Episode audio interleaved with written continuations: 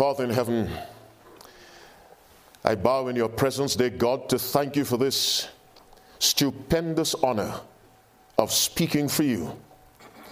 It is an honor that angels would love to exercise, but it is denied them and given to sinners such as I. And so, Father, as I stand in the consciousness of that honor, I ask you, first of all, dear God, cleanse me from sin. Wash me thoroughly, Father. Remove every spot, every stain, every defilement, that I may stand in this pulpit, dear God, as an instrument that you can use. I pray that your spirit will possess my mind, and the self same spirit will enlighten those who are listening to this message. Please, dear God, because you love us, and for the sake of Christ, come very close Surround this place with angels that excel in strength, that we may worship in safety. I pray, dear God, not only for us, but wherever your people are worshiping you now, bless them. Draw close to them, dear God, and somehow unite our hearts as one. Father, if it pleases you, answer this prayer.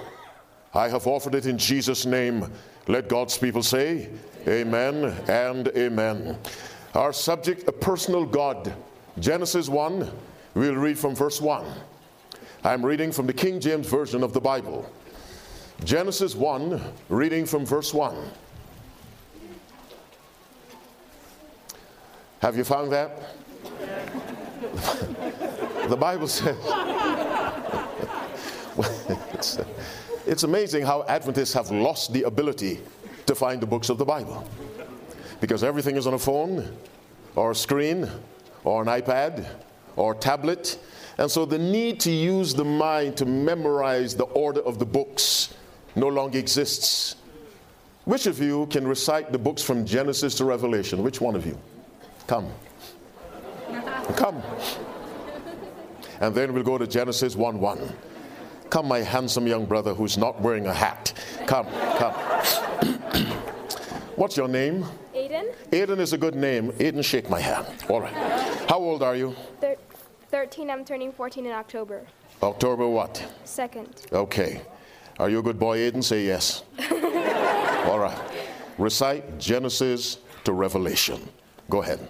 Genesis, Exodus, Leviticus, Numbers, Deuteronomy, Joshua, Judges, Ruth, 1 Samuel, 2 Samuel, 1 Kings, 2 Kings, 1 Chronicles, 2 Chronicles, Ezra, Nehemiah, Esther, Job, Psalms, Proverbs, Ecclesiastes, Song of Solomon, Isaiah, Jeremiah, Lamentations, Ezekiel, Daniel, Daniel, Hosea, Hosea Joel, Amos, Obadiah, Jonah, Micah, Nahum, Habakkuk, Zephaniah, Haggai, Zechariah, Malachi, Matthew, Mark, Luke, John, Acts, Romans, 1 Corinthians, 2 Corinthians, Galatians, Ephesians, Philippians, Colossians, 1 Thessalonians, 2 Thessalonians, 1 Timothy.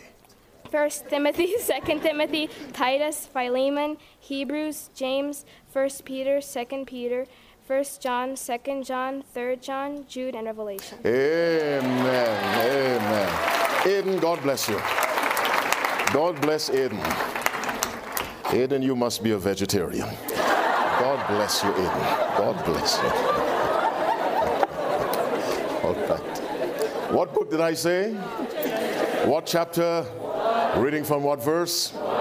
The Bible says, In the beginning, God created the heaven and the earth.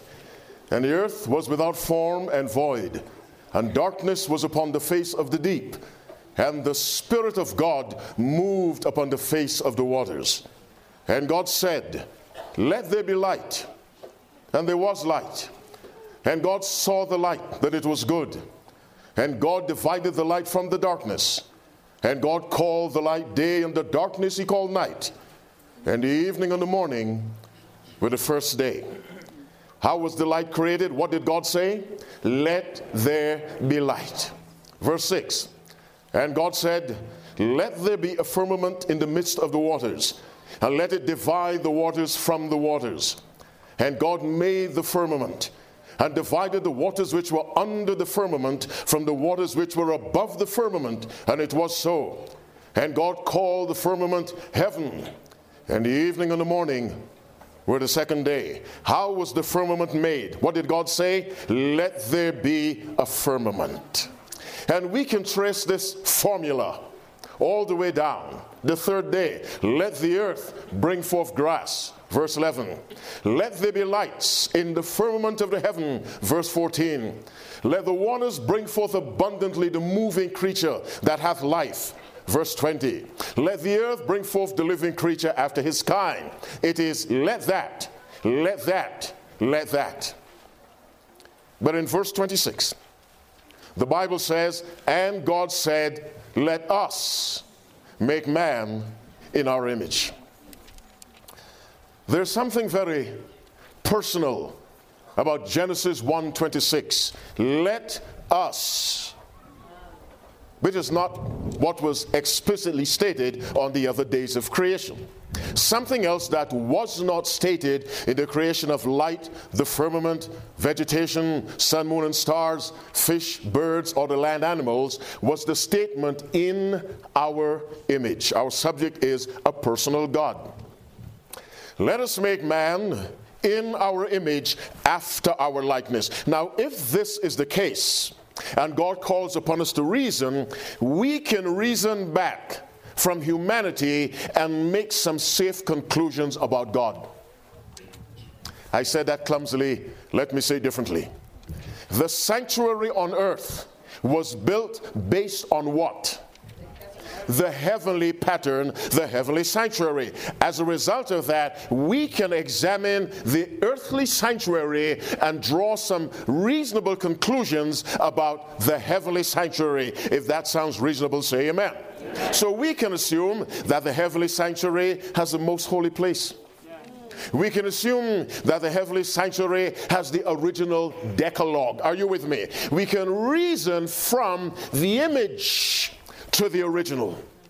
Now, let's apply the same level of thinking or line of thinking to Genesis 1:26. And God said, "Let us make man in our image." Now we can look at mankind and draw some conclusions about God. They will not be perfect, they will not be exhaustive, but they will have some degree of reliability. What can we learn about mankind? Mankind is a personal creature. Are you with me? We are personal beings. We have personal relationships. We're happy, we're sad, we're glad, we're afraid, we're anxious. This personal side of a human being is part of the image of God. Therefore, we can conclude what? That God is a personal God. God cannot create in his image and create an impersonal being that is in his image. Two horses can't produce a cow. a mango tree does not produce. Give me fruit. A durian, God forbid. Yes, a mango tree cannot produce a durian. Are you with me? And so, when God made after his kind, if I may use that expression, while God cannot be created, so he did not create us as gods, but created us godlike. Are you with me? And godly. Here's what White says of Lucifer the faith I live by, page 66, paragraph 2. God made him good and beautiful as near as possible like himself. Now, this was a created being. The Bible says, For thou hast made him a little lower than the angels. So then we can assume that to some degree, a fairly large degree, we were made like God. Genesis 49, 45, verse 2, Ellen White writes, Man was to bear God's image both in outward resemblance and in character. Let me say that again. man was to bear God's image both in outward resemblance. So when Adam came from the hand of God, Adam, finish my words. Go on, Adam looked like God. Now, because of sin, that resemblance has been marred and disturbed and deformed. Adam looked like God. In all precision, not necessarily. Man was to bear God's image, both in outward resemblance and in character. Now, if God is a personal God, and the heavens declare the glory of God, and the whole earth is full of His glory, we should see evidence of that personal side of God in creation. Let's go to Genesis 2. Our subject, a personal God. Genesis 2, we shall read from verse 7. It's about 5 after 12. I have potentially 55 minutes left. The Bible says, Blessed are the merciful, so I will not take 55 minutes. I'll take just as much as I need. All right. Genesis 2, reading verse 7. Do you have that? Yes. You can say it without looking. And the Lord God formed man of the dust of the ground, breathed into his nostrils the breath of life, and man became a living soul. Let's examine the chronology of Genesis 2. Verse 7 The Lord God formed man. Verse 2 And the Lord God planted a garden eastward in Eden, and there he put the man whom he had formed. And so we have Adam is made, a home is provided, especially for him. Verse 9 and out of the ground caused made the Lord God to grow every tree that's pleasant to the sight and good for food. The tree of life also in the midst of the garden, and the tree of knowledge of good and evil. We have the creation of man, verse 7, the garden home of Adam, verse 8, the fruit tree is a source of food, verse 9. We skip 10 to 14 about the four rivers that branch from the main source of water. We go to verse 15. And the Lord God took the man and put him into the Garden of Eden to dress it and to keep it. Verse 7, Adam is made. Verse 8, a garden is made for him. Verse 9, a source of food. Verse 15, work. Verse 16 and 17. And the Lord God commanded the man, saying, Of every tree of the garden thou mayst freely eat. But of the tree of the knowledge of good and evil thou shalt not eat of it. For in the day thou eatest thereof, thou shalt surely die. He gives him restrictions and he gives him the consequences for violating the restriction. By the way, if sinless people needed restrictions, how much more do sinful people need them? And so we review the list. Verse 7, tell me. Verse 8, verse 9.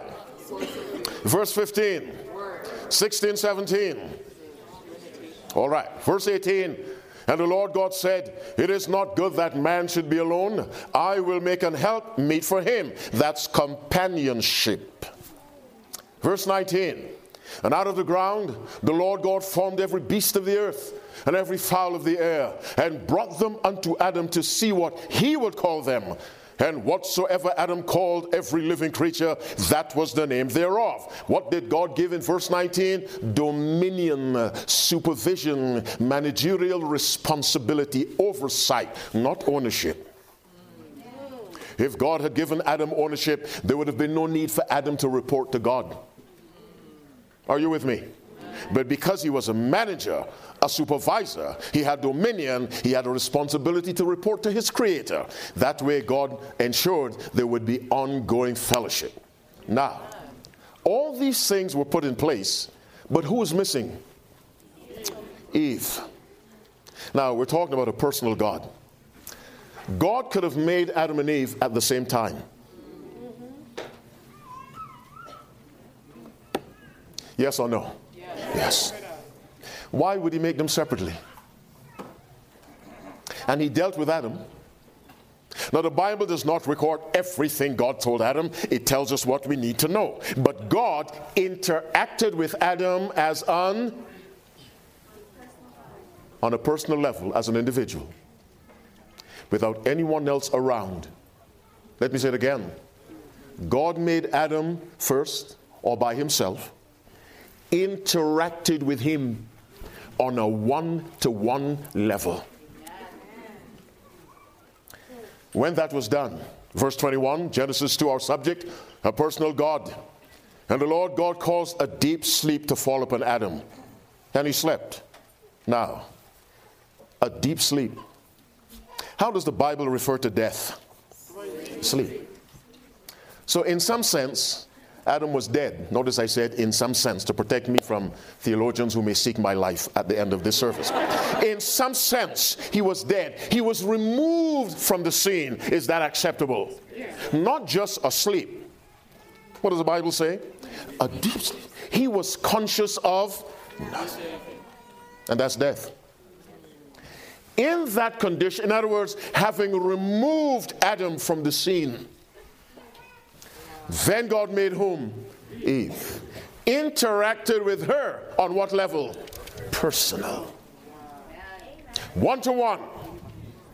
When he completed his interaction with his daughter, then he did what? Brought them together.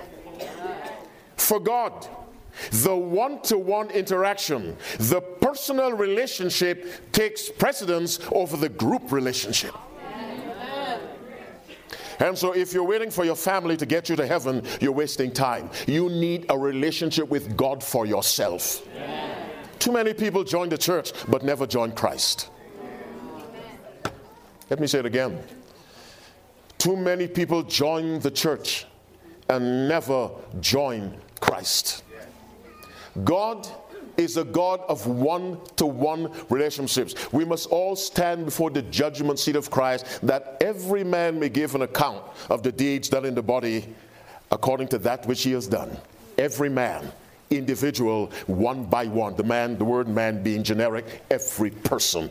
God is a personal God. He made personal human beings to have personal relationships. Now, in Patriarchs and Prophets, page 46, paragraph 2, the very first line, Ellen White writes, God Himself gave Adam a companion. Keep this in mind. Listen again. God Himself gave Adam a companion. Listen to page 46, paragraph 1, Patriarchs and Prophets. After Adam was created, every living creature was brought to him to receive its name. Listen carefully. He saw that to each had been given a companion. What does that sound similar to? Listen to page 46, paragraph 2, Patriarchs and Prophets. God Himself gave Adam a companion. Page 46, paragraph 1. Adam saw that to each animal had been given a companion. Who gave Adam his companion? Quickly, God. Who gave each animal a companion? God. But let's read, listen to the passage microscopically. Well, let's go to the Bible. Genesis 7. Let's read from verse 1, our subject, a personal God. Genesis 7, reading from verse 1. Do you have that? And the Lord said unto Noah, Come thou and all thy house into the ark, for thee have I seen righteous before me in this generation. Listen to verse 2. Of every clean beast thou shalt take to thee by sevens, go on the, and, and of beasts that are not clean by to the male and his female, of fowls also of the air, by sevens the male and the female. Now, let's reread that microscopically. Keeping in mind what we read in Patriarchs and Prophets, page 46, paragraph 1. He saw that to each had been given a companion. Listen to what God tells Noah. Verse 2, Genesis 7, our subject, a personal God. Of every clean beast Thou shalt take to thee by sevens the male, finish the words, and his female, not the male and his female, not the male and his females. ah, I'm talking to myself. Are you with me? This is the Bible now. the male and his female. When God made the animals, God's arrangement was one lion, one lioness. And nobody said amen. Do we have polygamists? one tiger, one tigress, one buck, one doe, one bull, one cow, one stallion, one mare, one whatever, one of the other. now, I don't mean to sound silly, but even for the animals, it was monogamy. The animals don't marry, you understand. But it was monogamy. One to one. Now listen to Ellen White. After the creation of Adam, every living creature was brought to him to receive its name. He saw that to each had been given a companion. By whom? God. But among them there was not found an help meet for him. God is a one to one God. We see that in the way he constructed the human family. We see that in the animal kingdom. But why would God also apply that to the animal kingdom? Listen to this amazing statement. Uh, Signs of the Times, November 25, 1880, paragraph 21. What did I just say?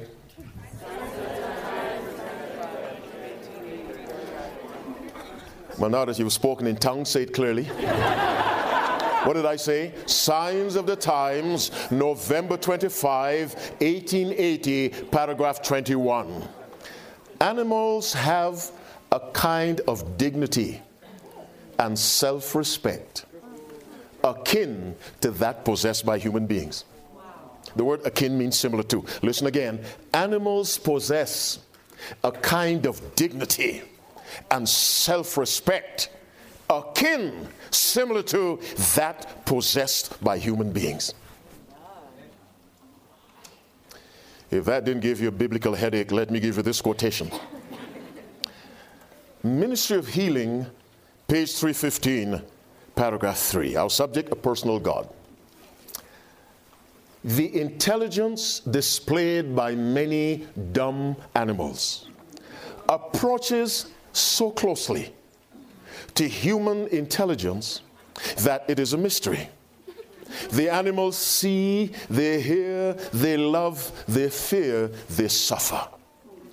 They use their organs more faithfully than the way many human beings use theirs. That's what she's saying. Let me read that statement again. They use their organs much more faithfully than the way many human beings use theirs.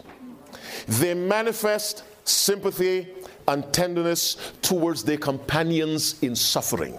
So when one is suffer- elephant is suffering, other elephants sympathize. Researchers have discovered that. Many animals show an affection for those in charge of them far superior to the affection shown by some human beings, by some of the human race.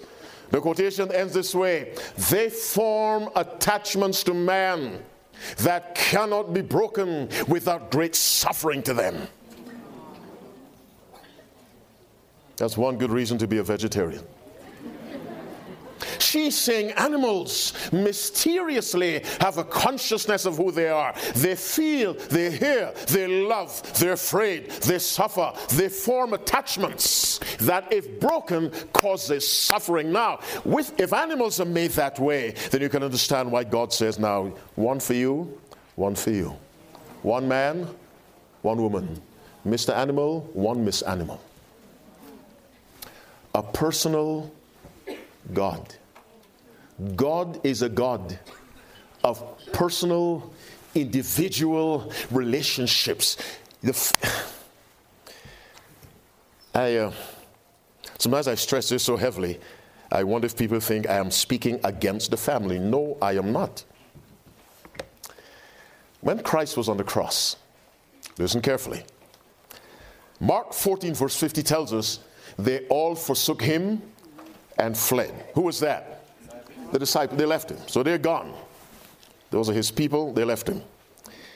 The Bible says in Mark 15 34, My God, my God, why hast thou forsaken me? Who left him? The Father for a while. Turned his back. Now, if the Father left, can the Holy Spirit stay? Mm-mm. Mm-mm. If the Father left, can the angels stay? No. Christ was in what condition? Alone. Why? To save us. And so you listen to Hebrews chapter 1, verse 3 who being the brightness of his glory and the express image of his person, when he had by himself and upholding all things by the word of his power, when he had by himself purged our sins, sat down on the right hand of the majesty on high, when he had by himself, it was Christ and the lost world. Listen to Christ himself. You see, this world is one of billions. And so you can view the world as one lost intergalactic child. Are you following me? Only one. You see, every planet has a name. Psalm 147, verse 4 He telleth the number of the stars, He calleth them all by their names, which means God has an individual relationship with every star each one. Now, the Milky Way has four, 400 billion stars, I'm told, and there are over, there are over 100 billion galaxies. God has given a name to every star, and He calls them by their names. We love to be called by our names, am I not right? Yes, it's personal. One to one. And so Jesus says, What man of you having an hundred sheep? If he lose one of them, doth not leave the ninety and nine. What does that tell you? One is lost and he leaves the ninety and nine. Where does the value lie? On the one. And go after that which was lost. What are the next few words?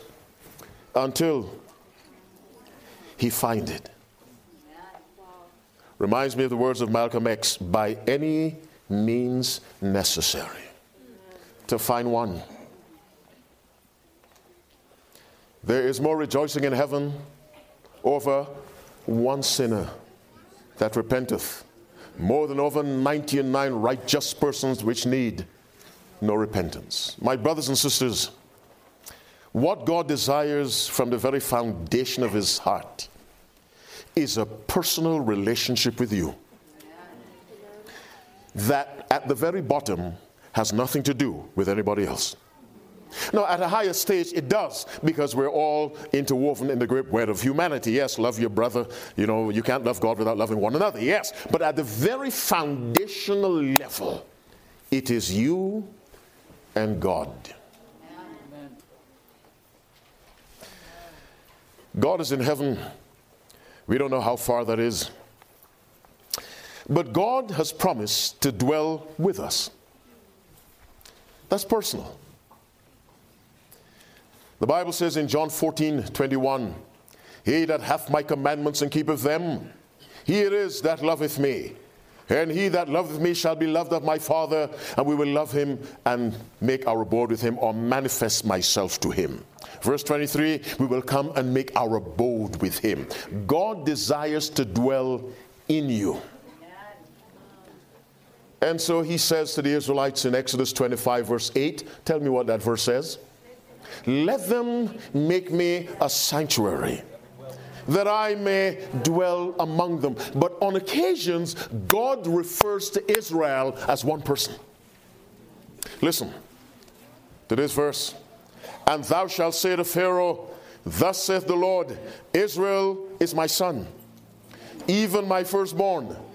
And I say unto thee, Let my son go. And if thou refuse to let him go, I will slay thy son, even thy firstborn. And so God regards Israel as one person, my firstborn son. Let him go, that he and I can have a relationship in the wilderness. My brother, my sister,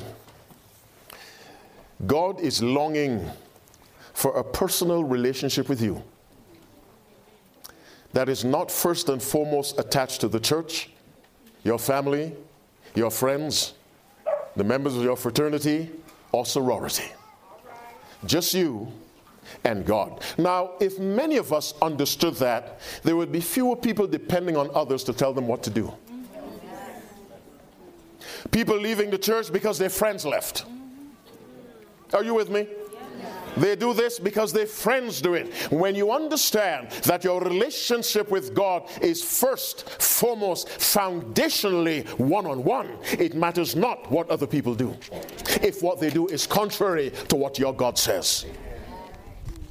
And so I come to church dressed properly because that's what God wants. Even though everyone else in church dresses as though he or she is going to uh, the market. I study the quarterly because that's what my God wants, even if no one else studies it. You listen to the words of that great leader, Joshua. He said, And if it seem evil unto you to serve the Lord, choose ye this day whom ye will serve. Whether the gods which your fathers served that were on the other side of the flood, or the gods of the Amorites in whose land ye dwell. But as for me and my house, listen again, as for me and my house. Now, reason with me. Joshua could have said, As for my house. Would that have included him? Yes. But he separates himself as an individual.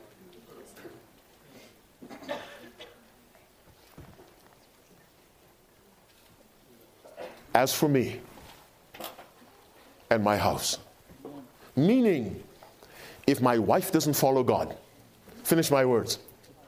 I'll follow God. If my children don't follow God, I'll follow God. If the pastor doesn't follow God, I'll follow. Why? Because God and I have what? A personal relationship. That is what qualifies you for God's kingdom. A relationship with Christ that is so close that you can't tell where Christ begins and you begin. And so Jesus says, he that have seen me.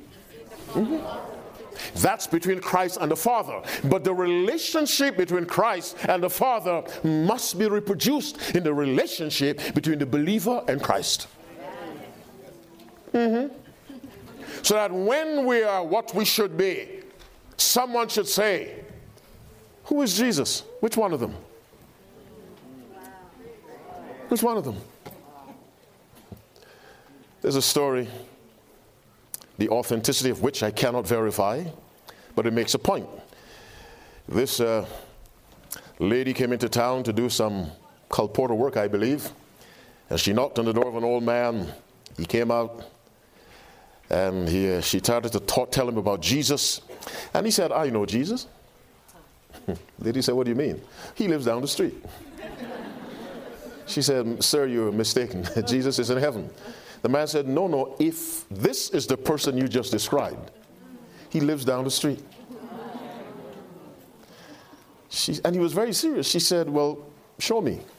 So he took her to the house, knocked, and out came a guy, gray beard, and he said, That's Jesus.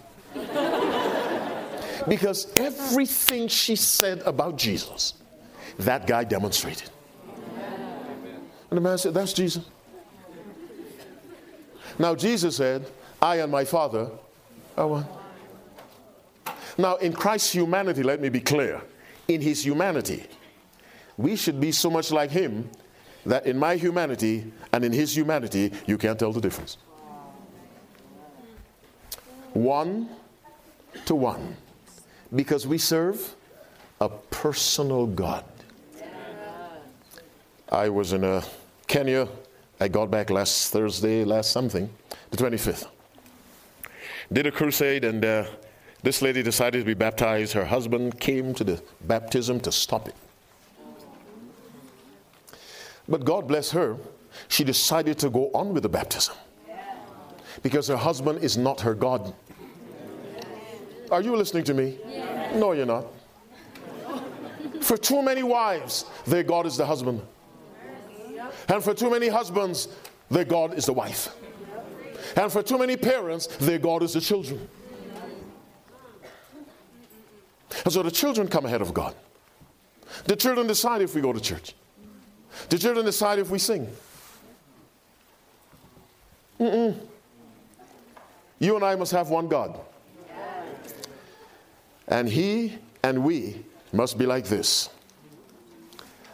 I call upon you in the name of this Jesus, develop a personal relationship with God. Yes, He has a church. Yes, He called the disciples. Yes, he said, Other sheep I have, which are not of this fold, them also I must bring, and they shall hear my voice, and they shall be one fold and one shepherd. Yes, he said that. But he begins with one person. What is the Ellen White quotation from Message to Young People, page 203, paragraph 102, I believe? The work of Jesus was largely composed of personal interviews. He had a faithful regard for the one soul audience. This morning or this afternoon, how many of you will say, Lord, help me by your Spirit, the Spirit filled Word, to develop a personal, private relationship with you? Can I see your right hand? Do you mean that? Yes. Hands down. God gave Pharaoh a dream how many times? God gave Pharaoh a dream how many times? Twice. Joseph explained, God gave it twice that Pharaoh may know the thing is established of God. So God is a God who confirms. Amen. Are you with me? Let me confirm. How many of you will say, Lord, by your spirit filled word dwelling in my heart, help me to develop a truly serious personal relationship with you? Can I see your hand? Stand up with me. You have a lot of time. It's 25 to uh, something. Standing quietly. There's someone listening to me. You go to church. You do not have a one on one relationship with Christ. You've never had it. Listen again. There's someone listening to me you know right here. You've been going to church, you're family Adventist, you may be a vegetarian. You do not have a personal, private relationship with your Savior. You don't have it. But you're a nice person. But today you want to say, Father, let this be the beginning of a personal walk with my Savior. If that appeal applies to someone, and I'm talking to very few of you, may I see your right hand? You have not had that personal, keep your hand high. You haven't had it. But you're a nice person, you go to church. I want to pray for you from the foundation of my soul. Would you come? Come quickly. Come. Come. You have not had it. You've had it with the church, but not with Christ as a personal Savior who died for you, not just the world. By the way, when you read the Bible, read it as though it was written for you. Amen. For God so loved me. Put your name in there. That he gave his only begotten Son for me. Put your name. That if I believe in him, I won't perish, I will have everlasting life. Someone else come. You have not had, and you know you haven't, a truly personal relationship with God. Christ. You want today to be day one of that walk with your Savior. Come. Come. Anyone has paper write names? No? Come, sister, come. I want the names because I want the names to pray for you. I won't put them in the newspaper. I have them. I pray for you. Come, get everyone's name, please. Anyone else? I have not had a personal, private, intimate so that every time I need, I go to Jesus Christ. Whenever something goes wrong, I run to Jesus Christ. Whenever I have a, a, joy, I run to Jesus Christ. I have not had the instinct of going to Jesus. Haven't had it. A private, personal, intimate relationship with Jesus so that you know He's with you even though you can't see Him. Amen. Come, day one of that walk. Somebody else come. And you maintain that walk through study of the Word and obedience to the Word. Desire of Ages, page 677, Ellen White writes, It is through the Word that Christ abides in His followers. That's why he says in John 15, 7, if ye abide in me and my words abide in you, that's how he abides. You shall ask what you will, and it shall be done unto you. Are we getting the names? Yes. Anyone else? I give you 60 seconds. I'm calling you because you know in your heart you have not had a truly personal relationship with Jesus. He's a man who's also God. Every time you hurt, because he's still human, Jesus feels the pain. Mm-hmm. Every time you're disappointed because Christ is still human while he's God, he feels your disappointment. We have not an high priest which cannot be touched with the feelings of our infirmities. He goes through what you go through. There's someone in heaven who feels what you feel. He feels it when your husband left you. He felt it when your wife left you. He felt it when your child went off into the world and started taking drugs. He felt it and still feels it because he has this infinite capacity to feel. He says, Come to me. Matthew 11, 28, he never said, Come to the church. He said, Come to me. Yes, he has a church. He'll take you there. But step one, come to me, all ye that labor. Who is all? Male, female, Asian, American, white, black, blue, pink, educated, uneducated, single, married, whatever it is. Come to me, says Jesus. And you can come to Christ right in here. I said 60 seconds, I lost track. Let me start them now. Somebody else come. I'm supposed to end at 1, it's 25 to 1. Come. And say, Lord, this is day one of a serious, personal, private, intimate relationship with Jesus, who is God and man. Christ is human which means he identifies more closely with you than he does with angels. Ah, you didn't hear what I said. Through his humanity, Christ identifies more closely with you and with me than he does with angels. There is no angel that's full of the Holy Ghost. The promise to us is we can be filled with the Holy Ghost, which is the Spirit of Christ. That's a closeness no angel enjoys. Where's Christ now? On the right hand of the Father. By faith, where are we? In Christ. Where does that put us? On the right hand of the Father in Christ. No angel enjoys that. Not even Gabriel. You and I, through Christ, sit on the right hand. 30 seconds. Lord, I want today to be the first day of a personal, private, intimate walk and relationship with Christ. Anyone else? 20 seconds. Are we getting the names? All right. 20 seconds. Let me tell you this God's Spirit talks to you, and He talks to you, and He talks to you. And He says, Stop drinking alcohol.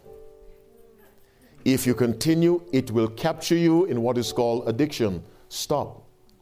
And he tells you, and he tells you, and he tells that young man, stop watching those sites. If you don't, you'll find yourself in a hole that you cannot be dug out of. And he tells somebody else, stop going to those parties. Stop going to that casino. Stop sleeping around. The spirit continues. Stop stop. One day he'll stop talking. Stop now. Come. Father, a one to one relationship with a living being, Jesus Christ. He is God and He's man. He understands me and He understands God. Anyone else? All right. Let's pray. Lord in heaven, forgive me if I preach badly. In my eagerness, dear God, sometimes I may go overboard. So forgive me to the extent I have done that. But Father, I know you know what's in my heart. It is for people to come to Jesus as they are, with the cigarettes in their pockets, with the condoms in their purses, with the drugs in their pockets. Just come as they are and let Jesus deliver them. Let no one deceive himself, dear God, into thinking, let me improve myself a little bit before I come to Jesus. That is impossible. And so, Father, you said in 2 Peter 3 9, the Lord is not willing that any should perish. If you mean it, dear God, let your spirit work feverishly. You've said in 1 Timothy chapter 2 verse 4, you will have all men to be saved and to come unto the knowledge of the truth. If you meant those words, dear God, and you cannot lie, move upon somebody's heart. Ah, God, some of us have hearts like the walls of Jericho. And only a shout from heaven can bring those walls down. Father, I'm going to pause 30 more seconds. Somebody else come and say, I know I need a personal walk with Jesus. Someone else come. You know in your heart you need that walk. You haven't had it. You've had it with the church, with your friends, not with Jesus on a personal, private, intimate level. Come, 30 seconds. Come. Don't stay there trying to be cool. There's nothing cool about hell. Come, 25 seconds. You're busy trying to make money. You have no time for Jesus. All the money will simply be firewood in the flames of hell. That's all it will be. Come, 20 seconds. Lord, here I am. All I know to do is give my life to you. That's all you need to do. God will take over from there. 15 seconds. Come, Father, today is day one of a personal, private, intimate walk with a real person called Jesus, who is also God. That man who died on the cross was the one who said, Let there be light. 10 seconds. Anyone else? It is suicidal to resist a call to come to Christ. You don't come to God where you're going. There's only one alternative that's the devil. If Christ had not come down in the garden, Adam and Eve would have had no power to leave Satan. My time is up. I continue to pray, Father, I have to end. I resume this prayer, pleading with you, dear God, to be merciful. As I end the prayer, Father, do not close the door of mercy. Someone is struggling. Someone is so enmeshed in the world, dear God, that it seems almost impossible to come to you. Let that person understand that he or she need only cry out to Jesus. And he will come and bind that strong man called Satan and spoil his goods, remove from his prison those for whom Jesus shed his blood. Ah, God, put in us a love for a one to one relationship with you. Now, bless everyone who heard your word. Let your spirit take my meager little effort, dear God, and perfect it and apply it to the minds of those who meditate on what they've heard during the day. Thank you for loving us. Thank you, dear God, for enabling us to be closer to you than the angels are. Bless every activity for the remainder of this day, I pray. In Jesus' name and for his sake, let God's people say, Amen. This media was brought to you by Audioverse a website dedicated to spreading God's Word through free sermon audio and much more. If you would like to know more about Audioverse, or if you would like to listen to more sermons, please visit www.audioverse.org.